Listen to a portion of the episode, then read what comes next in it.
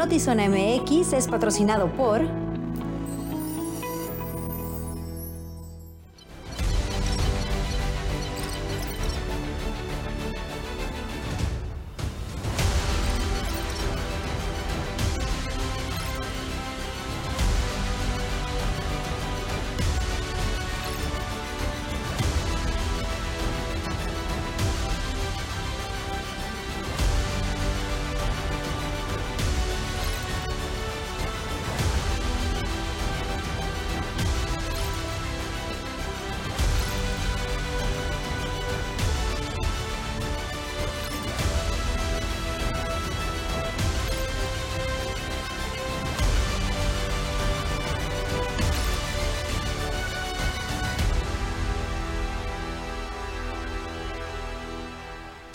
Ahí está Hillary en imágenes y su paso por Baja California Sur y Baja California y por supuesto a lo largo de este espacio le daremos un recuento de lo sucedido. Bienvenidos a Notizón MX. Les saluda con gusto Alejandra Gagiola, Luis Eduardo Cantúa. ¿Cómo estás? Alejandra Gagiola, bien, muy contento de estar una vez más aquí iniciando la semana, llenos de información.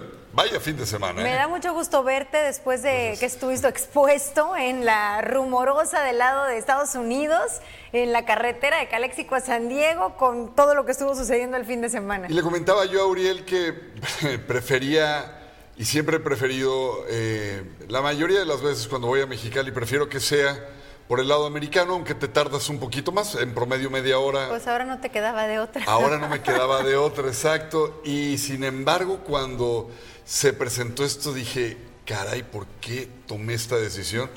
No era posible. Estoy hablando de una tormenta de arena envuelto justo a la mitad. dije, no hay manera. O si me estaciono, las cajas de los trailers estaban cayendo como arbolitos por todos lados. Dije, si me detengo y no se veía nada, ¿en qué momento voy a saber si me cae una caja? Si un trailer atrás de mí no me ve y me estampa. La, la, única opción era no detenerte. Yo jamás había estado en una situación así, Alejandra, pero afortunadamente eh, conté con la suerte de poder grabarlo todo. Bueno, no todo. No quiero que me vayan a regañar por agarrar el teléfono y grabar pero pues es que tú lo sabes, no hay manera de resistirse ante una situación Nos así. preocupaste. Pero aparte, Luis Eduardo es el claro ejemplo de lo que dice la autoridad cuando nos piden no salir. Entiendo que tú estabas en la labor periodística y era necesario hacerlo. Pero bueno, vamos a darle un recuento y platicamos con ustedes de cuál fue su experiencia, cuál es el recuento que a ustedes les tocó vivir, los leemos con mucho gusto, mientras les informamos lo que aquí reportamos a lo largo del fin de semana. Arrancamos, Alejandra, este fin de semana, Baja California vivió la llegada precisamente del huracán Hillary, que al paso de las horas y mientras entraba en la península, se degradó hasta llegar a tormenta tropical. En Tijuana se vivieron horas de incertidumbre, aunque para bien de todos, autoridades reportaron saldo blanco. El paso del huracán Hillary por Tijuana dejó instalaciones eléctricas caídas, personas en albergues, deslizamientos de tierra y choques de automóvil. Esto pese a llegar como una tormenta tropical con menor intensidad. Que teníamos desde postes caídos, cableado, transformadores, transformadores en corto, etcétera, que sí nos llegaron a generar apagones en diferentes zonas de la ciudad, como fue la Libertad, la zona de la Cacho, la Mesa, playas de Tijuana, y que trabajaron arduamente la Comisión Federal de Electricidad para regresar en el menor tiempo posible y reducir las afectaciones a la población. Desde el pasado sábado en la tarde hasta la madrugada de este lunes, el número de llamadas recibidas al 911 fue de 335 intervenciones que contaron con 17 accidentes de tránsito sin lesionados, 4 colisiones con heridos, entre otros. En cuanto a los deslizamientos, Protección Civil Municipal apuntó que este lunes por la tarde volarán drones por las áreas afectadas, siendo Paseos del Vergel uno de los que sí sufrió movimiento de tierra. Alcantarillas eh, pues que tengan algún daño, árboles caídos, cables colgando, caídas de anuncios espectaculares no tuvimos afortunadamente, eh, caída de barda fueron dos y se atendieron de manera inmediata, eh, fueron 21 postes que cayeron, 113 reportes de cortocircuito, algunos encharcamientos y explosiones de transformadores fueron 29. 50 personas en situación de calle fueron llevadas a refugios temporales. Además, en albergues provisionales, algunas familias decidieron arriesgarse y salir de sus hogares en zonas de riesgo. Yo vivo en una zona arriba del centro donde el cerro pues en un momento así se puede a lo mejor desgajar. ¿Por qué? Porque son cerros que no están completamente hechos de roca. ¿sí? Entonces me dio desconfianza y yo por eso dije me salgo y voy a poner a un lugar en, a salvo a mi familia. Pese a todo lo anterior, la ciudad no dejó de lado su turismo al registrarse la visita de viajeros de otras latitudes, como Vietnam, los cuales llegaron al faro de playas de Tijuana. Por el momento, unidades de trabajo están buscando rehabilitar los puntos afectados de la ciudad. En lo que refiere al clima, se espera que en el transcurso de los días la temperatura llegue a los 29 grados. Con imagen y edición de Lordan García, informo para Notizón MX, redefiniendo la información, Cristian Villicaña.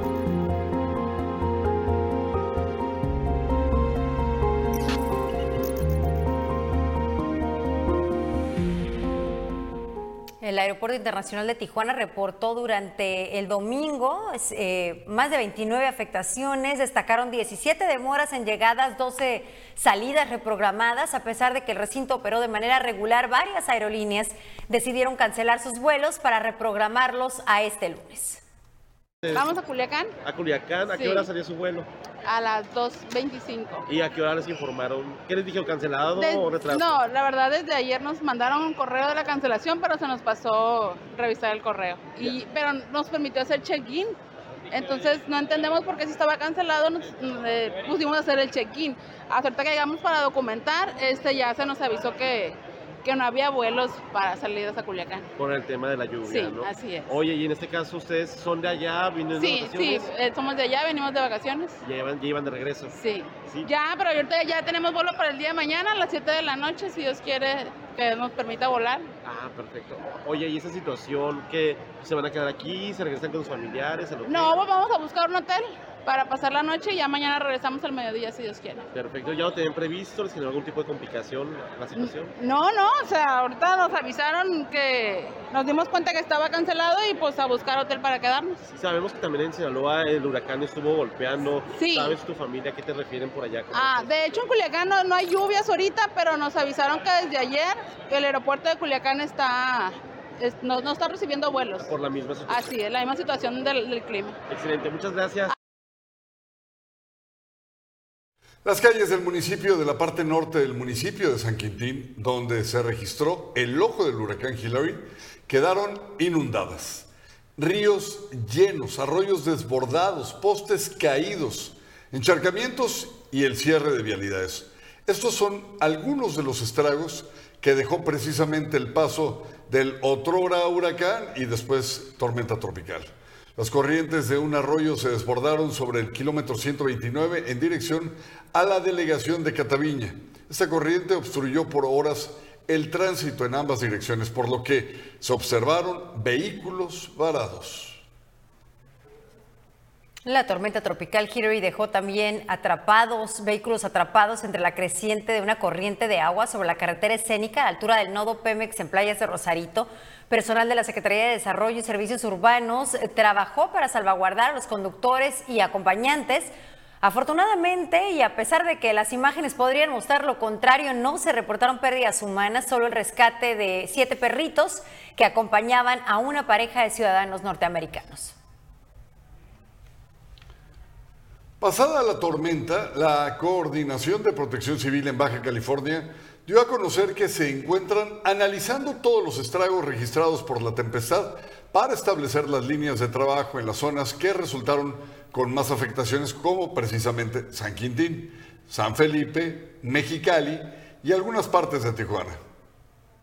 Hoy que ya concluyó la etapa de la emergencia, estamos entrando a esta evaluación de daños más puntual, en donde ya cada municipio y cada dependencia que generó una atención eh, da sus informes y se señalan específicamente los daños para que estos sean presentados ante el Pleno del Consejo Estatal de Protección Civil y se puedan determinar las estrategias que nos van a llevar a la eh, recuperación y de eh, las comunidades por, por los daños que se hayan, se hayan este, ocurrido. Pues bueno, tuvimos afectaciones en todas. Pues Voy a considerar que San Felipe y San Quintín eh, tuvieron un poco más de afectaciones, Mexicali y Tijuana también en, en el rango. Eh, aquí la característica es que fueron fenómenos relacionados al huracán diferentes. En unos casos fueron vientos, en otros casos fueron lluvias.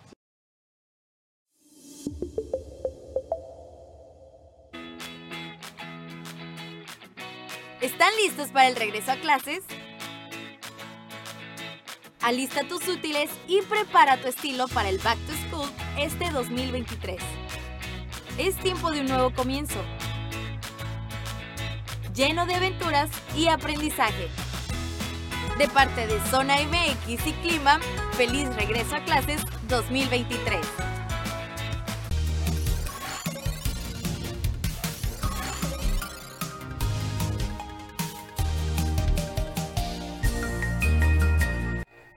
En Mexicali se reportaron constantes apagones en distintos puntos y también en el valle. Entre las denuncias ciudadanas destacaron los postes caídos que en algunos casos dañaron vehículos. Misma situación en Tijuana. Todavía hoy en la mañana no había luz en playas de Tijuana y otras eh, tantas colonias estuvieron sin luz aproximadamente tres horas porque tronaron algunos transformadores el día de ayer. Los efectos de la tormenta Hillary en Mexicali pudieron ser peor. No obstante, que sí se presentaron diversos incidentes, empezando por la caída de postes de la luz, inundaciones, fallas en la energía eléctrica y agua y cierre de vialidades. El problema más sentido de los mexicanenses, sin duda, fue todo lo relacionado con el servicio de la Comisión Federal de Electricidad, donde la caída de cerca de 30 postes en la ciudad y el valle y demás fallas afectó a 110 mil usuarios. Una de las más afectadas fue Laura Reyes, que le cayó un poste a su vehículo. Hablé con la comisión y me dijeron, aquí no pagamos carros. Así me dijo. yo, o sea, un poco, esperaba, sinceramente esperaba un poco de empatía. Son, son puras chicas, son puras muchachas.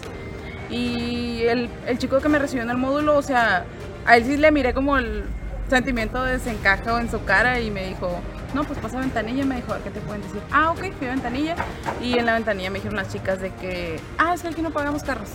En el fraccionamiento Valle Dorado se cayeron seis postes en una sola cuadra y ahora buscan que la CFE pague todos los daños. Quebró el tanque de gasolina, la suspensión, abrió las llantas, le dije, ya, ya está bien ponchada la Es más, hasta me sacó el volante. Sí. O sea, el volante, el estéreo, todo, todo como es una sola pieza, pues el estéreo está en de pantalla. quise abrir el carro ayer pues para ver, ¿verdad? Porque yo tenía unas pertenencias ahí. Quise abrirlo, a la hora de abrirlo no abre la puerta Mexicalenses cuentan el momento cuando observaron la caída en los postes de la luz. Yo estaba en mi, casa cuando se dio un, aire muy fuerte, fuerte, pero fuerte, que las láminas de las casas que comenzó a, rugir. Cuando fui me levantando, en cuanto me levanté, se yo como, como un golpe fuerte en la tierra, como tembló, así, así exagerado y me asomo y estaba este poste tirado. Reconoce alcaldesa que de todos los daños registrados en Mexicali ante la tormenta, los de la CFE son los más significativos. Pero yo quiero reconocer que trabajan muchísimo. Me están dando con toda esa falta de inversión, ya lo, lo vuelvo a decir, pero me estoy así como muy fuerte, ¿no? La gran falla, pero es cierto. Durante la lluvia se cerraron casi todos los principales puentes de la ciudad, mismos que ya abrieron, dice el director de servicios públicos.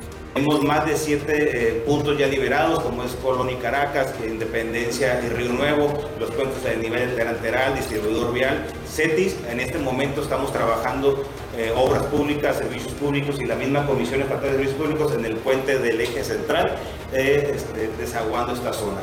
Eh, vamos a estar muy atentos a todos los reportes ciudadanos. Y... Con producción de Tania Hernández para Notizona MX, redefiniendo la información, José Manuel Yepes.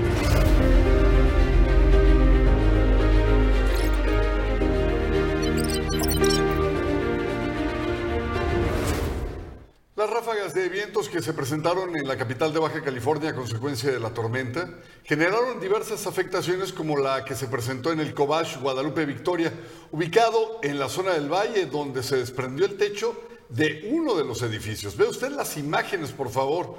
Es impresionante la fuerza, las ráfagas de viento. Vea cómo se lo lleva.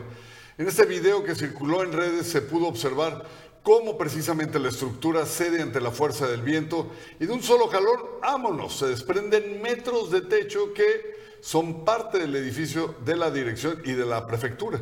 Además de las afectaciones en el plantel Guadalupe Victoria, se dio a conocer que se reportaron daños menores en el plantel San Quintín con el corte en la energía eléctrica y en el plantel justamente eh, se presentaba la necesidad de realizar trabajos de limpieza y desasolve de la entrada del centro educativo. Una joven tecatense que se desempeñaba como Uber falleció víctima de la lluvia cuando estaba en la zona de San Quintín. Fue en el transcurso del domingo que se dio a conocer que la joven identificada como Berenice Gonzaga estaba como desaparecida y después de intentar cruzar por una vialidad con una creciente de agua y horas después del reporte se localizó su vehículo y hasta hace unos momentos se confirmó que su cuerpo había sido encontrado. Otro deceso se dio en la cabecera de Mulegé, Baja California Sur. Se reportó la muerte de un hombre que iba en compañía de su familia. Intentaron sortear un arroyo en la localidad de Santa Rosalía. Ahí, bueno, las imágenes eran unos ríos que, además eh, iban con una velocidad impresionante y los cuatro familiares que, de quienes iba acompañado eh, fueron rescatados.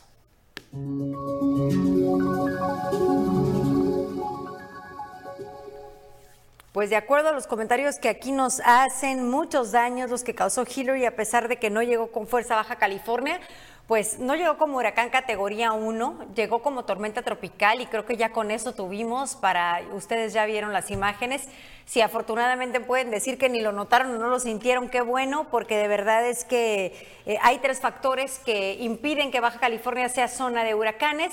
El principal es la temperatura del Océano Pacífico y afortunadamente, Luis, porque de verdad que no vivimos en ciudades que están ni acostumbradas, ni preparadas, ni construidas para lluvias de esta magnitud. El problema va a ser, Alejandra, que conforme avancemos en la destrucción del planeta y el calentamiento global nos dé largos, extensos periodos de calor, el agua va a dejar de ser tan fría como lo es ahorita todavía y lo suficiente como para desbaratar un huracán. Por lo pronto, el gran aprendizaje, y esto eh, se los transmito directo desde el personal de protección civil, es cuando se hace una advertencia de esta magnitud, por favor tómenla en cuenta, porque todo lo que le damos a conocer de personas que murieron intentando sortear un arroyo fuera de su hogar cuando pues se advertía que no, entendemos la necesidad, y esto lo vimos claramente con los jornaleros de San Quintín, que daban una entrevista y decían es que la necesidad de trabajar no nos permite quedarnos en casa, pero desafortunadamente el riesgo de salir es todavía mayor, incluso creo, al de no comer un día, ¿no? Que es lo que podría representar el no ir a trabajar un día, conscientes de que te están pidiendo que te quedes en casa.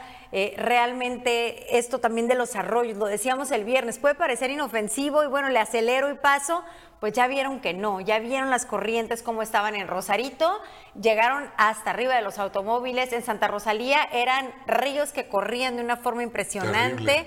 Y eso, insisto, en una tormenta tropical, un huracán trae vientos mucho más fuertes. Yo creo que las autoridades de los tres niveles, de los tres órdenes de gobierno, actuaron eh, bien, eh, llevaron la expectativa, eso sí, altísima Afortunadamente eh, quedó, digamos que a la mitad para la gente que vivimos en Tijuana. No así en este tramo de Rosarito, no así definitivamente en Santa Rosalía y no se diga San Quintín. Sin embargo, creo que el nivel de alerta lo subieron hasta el tope para no quedarse con nada. ¿eh? Y me toca ver en redes mucha inconformidad de por qué que asustaron, que llevaron, y me imagino que te tocó también ver algunas publicaciones de para qué nos asustan, si fue una lluvia como cualquier otra. Uy, donde no hubieran hecho esto las autoridades, se las cosen vivas. Las, las declaraciones de las autoridades fueron súper claras en ese sentido y además precisamente era no hay que alarmarnos, hay que prepararnos ya como cada quien lo tomó y lo asumió, es responsabilidad de cada quien, ¿no? Pero sí fue, ¿qué puedes hacer hoy para no estar lamentando eh, a los dos días de entrada a la tormenta tropical? Que tu vivienda o que tu familiar o lo que sea, ¿no? Y nos daban a conocer qué era lo que había que hacer. Creo que fueron muy puntuales y creo que no exageraron. Y sobre todo cuando veíamos, y esto lo platicamos también el viernes, Luis, las advertencias que hacía California. O sea, California en toda su historia nunca había generado una alerta por tormenta tropical, ni siquiera por huracán, por tormenta tropical. En la navegación o en el puerto, eh, pidieron que, las, que los dueños de los botes los retiraran de la zona por la intensidad con la que el viento podría llegar y el daño que podría ocasionar cuando volaran por todos lados. Entonces, este tipo de advertencias de un país como Estados Unidos que toma estos ciclones con tanta seriedad, obviamente nos correspondía hacer lo propio. Yo creo que ahí está una clara señal de que nunca es demasiado eh, cuando se trata de cuidar, de prevenir una desgracia, de cuidar la integridad física de los ciudadanos. Eh, hay otra cosa que yo quiero apuntalar y lo he estado diciendo. Yo estaba siguiendo la trayectoria del meteoro como tal. Vamos, eh, este fenómeno estaba pintado en una aplicación que se llama Water Channel, venía de verde y algunas manchas de amarillo pronunciaba una carga más fuerte de agua. Cuando va avanzando, se ve claramente cómo pega por San Quintín, cómo empieza más o menos por Ensenada, pero cuando llega a Tijuana, Alejandra, hace esto y se vuelve a integrar. Digo, a mí me causa una impresión, porque después veo que no soy el único que lo notó. Veo que hay mucha gente que empieza también a decir, eh, tenemos un escudo protector, la tormenta se abrió y se volvió a integrar más adelante. Y era cierto, Alejandra. No pegó como se esperaba. Sí, los expertos explican, como les decía hace rato, estos tres factores. En este momento es una post-tormenta que está en Nevada y que obviamente disminuyó y afortunadamente su intensidad, pero bueno, creo que el recuento que hacemos, aunque sí es delicado, porque hubo personas que perdieron la vida, ya le dimos cuenta, el daño en Santa Rosalía y en Guerrero Negro fue mayúsculo, el daño económico. Eh, y, el recuento, por supuesto, va a continuar. Lo que sucedió en apagones, que ya en Mexicali lo traen desde hace varias semanas, y también en Tijuana obedeció directamente a la tormenta tropical. Transformadores que tronaron y que la CFE todavía está reparando el día de hoy. Pues esperemos que se pongan las pilas las personas que están encargadas de este tema de la manera más eh, segura posible, porque esto de manejar eh, transformadores y cables de alta tensión en un clima como el que todavía prevalece, no ha de ser nada fácil. Eh, imagínense la ciudad si hubiera sido huracán, dice Daniela García. Es justo lo que decíamos. mejor ni nos imaginamos, porque de verdad, eh, catástrofe cuando simplemente hay lluvias. Qué dice Angelina, qué divertidas fueron las bromas del huracán. Pues sí, los memes a la orden del día, porque para eso sí nos pintamos solos los mexicanos. Una mejor red para conectar más sonrisas, más te quiero más lugares secretos, más jugadores en el mundo, más soluciones que salven vidas, mucho más vidas. Hoy ponemos en tus manos la mejor red para que te conectes con lo que más te importa.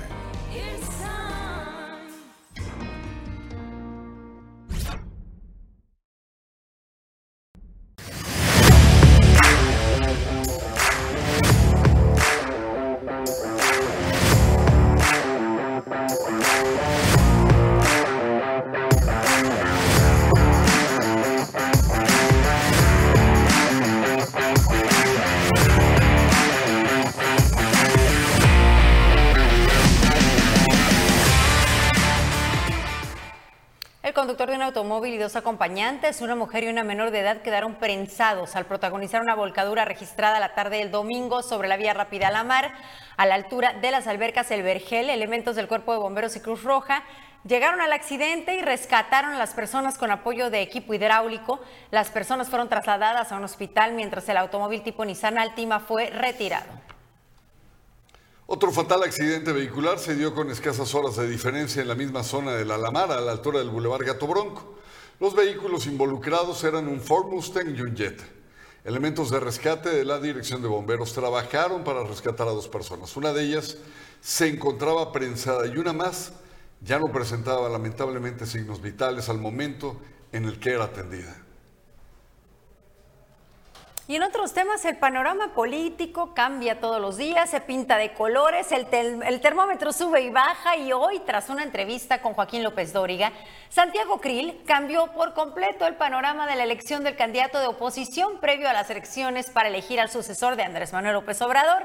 El senador con licencia dijo que se baja de la contienda del Frente Amplio por México. Con esta decisión solamente quedan Xochitl Gálvez y Beatriz Paredes. Así que como la canción de los 10 que yo tenía, ya nomás me quedan dos. Y lo que falta por ver, eh, agárrese.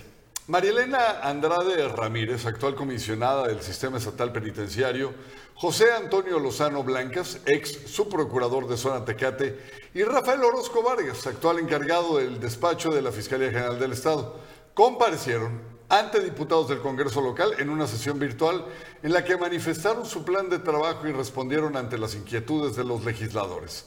Esta etapa, que es parte del proceso de selección, se realizó a pesar de la condición climática que se vivía en Baja California, en donde se observaron algunos apagones que afectaron la conexión de ciertos diputados. La decisión de quién será el nuevo titular de la Fiscalía en el Estado se dará a conocer a más tardar el miércoles de esta semana.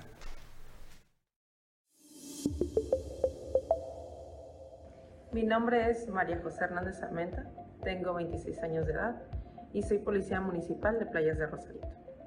Llegué a este municipio con un año de edad, precisamente la misma edad que tiene uno de mis hijos. El primer miedo e incertidumbre al salir de mi hogar, dejando mi familia, mis hijos, es que probablemente no regrese debido a situaciones que muchas veces se generan en la calle. Pero aún así salimos pues a dar lo mejor de uno, ciudadanos de Playas de Rosarito. Tengan la certeza y seguridad de que estamos para salvaguardar su integridad, así como nosotros cuidamos la de nuestra familia. Playas de Rosarito, gobierno humano y generoso.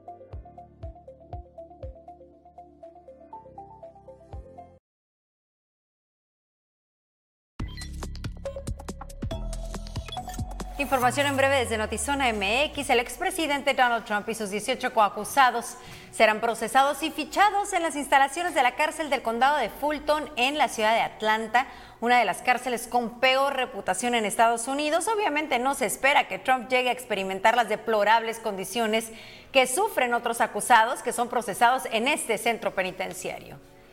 El alcalde de Axcla de Terrazas en San Luis Potosí, Gregorio Cruz, fue detenido en Cancún. Él y su esposa protagonizaron un video muy vergonzoso mientras se resistían al arresto y aseguraban haber pagado 8 millones de pesos por una membresía en ese lugar y además se ostentaban como amigos de la gobernadora de Quintana Roo. Cuatro alpinistas fallecieron tras caer del pico de Orizaba. De acuerdo con Protección Civil de Puebla, la caída ocurrió del lado sur. Las víctimas están ya identificadas. Uno pertenece a la localidad de Chalchicomula de Sesma y los otros tres eran de Veracruz. El viernes por la noche, el cantante Miguel Bosé fue víctima de un violento asalto en su casa en la Ciudad de México. Al menos ocho personas encapuchadas lo golpearon y encañonaron con armas de fuego frente a sus hijos y al personal que trabaja en esa casa, mientras le robaban todas sus pertenencias de valor, incluyendo joyas y una suburban. Después se lo llevaron secuestrado y fue liberado en la calle algunos minutos más tarde.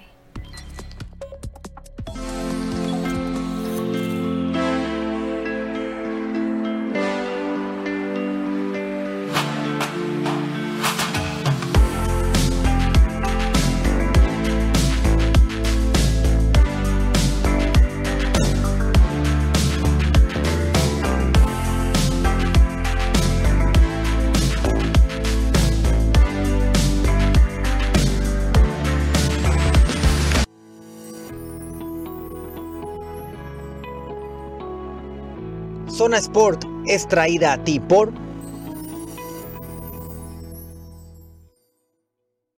Pues aquí estábamos el viernes ya festejando y hablando de los acontecimientos del fin de semana. Sabíamos no los del domingo, pero pensábamos que el sábado se iban a llevar a cabo.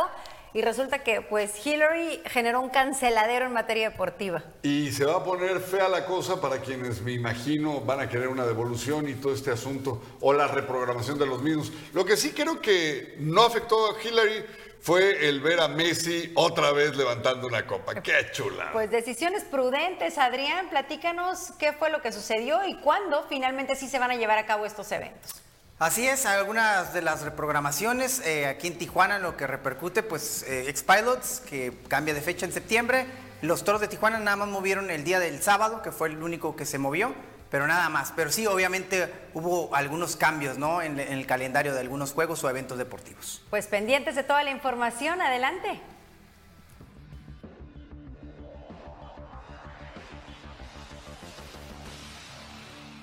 Hola, ¿qué tal? Bienvenidos a Zonas por la otra cara del deporte. Y como bien lo platicábamos, el juego de toros eh, del sábado, eh, que va a ser contra Algodoneros, Unión Laguna, que a veces ya nos acostumbramos y decimos vaqueros, Unión Laguna, Algodoneros, que antes eran de Guasave, ahora la franquicia es para eh, el equipo de de allá, de la, de la comarca lagunera. Aquí está el comunicado. El juego del sábado se pasa a hoy, lunes 21 de agosto, y el del martes, pues ahí queda, ¿no? Ahí queda para el martes 22 de agosto. Es una serie a doble partido en el estadio Chevron. Eh, vamos a ver cómo le va a los toros de Tijuana contra Algodoneros Unión Laguna. Otro evento que también se movió y todo lo que ocasionó el huracán o, por prevenir algún accidente o cualquier tipo de, de, esas situaciones, es el evento de los ex-pilots que estaba programado para este sábado 19 de agosto, se va a mover de fecha para septiembre. Aquí estamos viendo la fecha del de, eh, ex-pilots, vamos a ver eh, cómo, cómo le va a este evento, esperemos que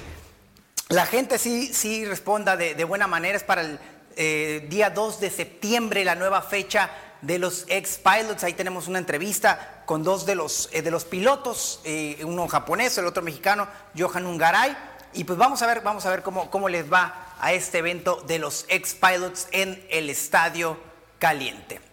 Y fíjense esta imagen también, ahorita que estamos platicando de béisbol, el Dodger Stadium de Los Ángeles, este es el estacionamiento, ahí vemos Downtown LA, y el estacionamiento del Dodger Stadium, que está muy, muy cerca del centro de Los Ángeles, del área más conurbada del condado de Los Ángeles, pues ahí está el estacionamiento totalmente inundado. Ese es el Dodger Stadium, que está en una, en una zona alta, tampoco es una zona tan baja. Aún así, pues esto es lo que ocasionó las lluvias eh, del día de ayer, que estaba previsto el huracán Hillary. Pues estos fueron algunos de los acontecimientos o de, eh, ahora sí que, la movilización del calendario en algunos de los eventos deportivos a raíz de este fenómeno natural. Los Cholos, ah, perdón, vamos al X Cup, porque también, eh, por supuesto que histórico, ¿no? Que llega Messi con el último eh, de la tabla eh, de la MLS y es campeón. Ahí está, eh, se fue a, muerte súbita en los penales, 10 a 9 gana el Inter de Miami, el partido en tiempo regular 1 a 1, estamos viendo el marcador allá en el Julius Park de Nashville, Tennessee, que vamos a, ser claros, Nashville, Nashville echó al América, Inter de Miami también le, gana a Cruz Azul, le ganaron equipos eh, importantes mexicanos, estos dos conjuntos de la MLS. Y pues el Inter de Miami es campeón de la League's Cup y se reanuda la MLS, o sea, la Liga de los Estados Unidos, que está en su etapa final. Más o menos termina como en octubre, noviembre la Liga de los Estados Unidos. Y aquí, entrando todavía en materia de fútbol, Cholos Femenil vuelve a ganar en el Estadio Caliente. Y hay una imagen también eh, de ahí del estadio, pues con las condiciones no climáticas, sí se jugó el partido, estaba lloviendo a cántaros, hay que decirlo, pero aún así no se movió este partido. Jugaron las eh, llamadas o apodadas perrísimas en contra de las choriceras de Toluca. Ahí está, eh, ganaron, ganaron el equipo de Cholos Femenil y precisamente habló Juan Romo y Gabriel Velasco de Toluca, los técnicos de ambos conjuntos después de la victoria de Cholos. Bien, yo creo que nos viene bien el, sumar de tres, sobre todo después, como mencionas, de, haber venido de dos derrotas consecutivas. El día de hoy, pues conseguimos nuestra segunda victoria de manera consecutiva. Y yo creo que con buen fútbol, este, sobre todo manteniendo el cero, que era importante para, para nosotras. Entonces, creo que vamos bien, pero seguramente con el paso de las semanas estaremos mejor todavía. Bien, tuvimos muchas opciones, creo que controlamos o el volumen de juego fue mucho mejor el nuestro por más tiempo y por más lapsos de partido. Eh, y es, bueno, es, una tristeza que algo que habíamos hecho muy bien el partido pasado contra Tigres, que, fue el, defender la táctica fija, bueno, ahora prácticamente cedimos tres goles ahí, nos tiene, nos tiene molestos porque es algo que trabajamos mucho, que le dedicamos mucho tiempo también. Y sí creo que ahí nos hace falta demasiada determinación, demasiada voluntad también así como marcar los goles que tenemos, porque tuvimos para darle la vuelta en cinco minutos al partido, iniciando el segundo tiempo, creo que fue nuestro mejor momento, y, no lo hacemos, y, bueno, en tres tiros de esquina es donde, donde sufrimos. El último en hablar, Gabriel Velasco, timonel de Toluca Femenil. Dos victorias ya consecutivas en el Estadio Caliente contra Pumas y contra Toluca pues Cholos femenil pues recuperando el paso y una buena gestión de Juan Romo, hay que decirlo. Ya pasó Fabiola Vargas, gente experimentada en el fútbol femenil como Andrea Rodebaugh y ahora Juan Romo le ha dado poco más de forma a este equipo de Cholos femenil que se les fue su goleador histórica René Cuellar. y eso no es un tema menor para la causa Cholo Quintle. Esto ha sido todo en Zona Sport, pero les recuerdo que tenemos la esquina del boxeo hoy en las plataformas de Zona MX, por supuesto en la página de la esquina del boxeo y en Klimbam, en klimbam.com y en todas las plataformas de arroba Klimbam a las 7:15 de la noche, la esquina del boxeo. Temas muy interesantes. El tijuanense Jaime Munguía, lo más probable es que ya esté con nuevo entrenador. Les vamos a decir de quién se trata. Ya ha sonado la, noticia, pero para los que no, han estado enterados, pues se trata de un técnico muy, de un entrenador muy experimentado y que, y que estuvo en la esquina de Manny Pacquiao. Les vamos a decir de quién se trata y por supuesto también la opinión de Bernardo Pilati, que va a estar aclarando una polémica que se suscitó después de la pelea de Vaquero Navarrete en contra de Oscar Valdés. Hoy a las 7:15 de la noche, todas las plataformas de Clima, Zona MX y por supuesto en la esquina del boxeo. Ahí los espero.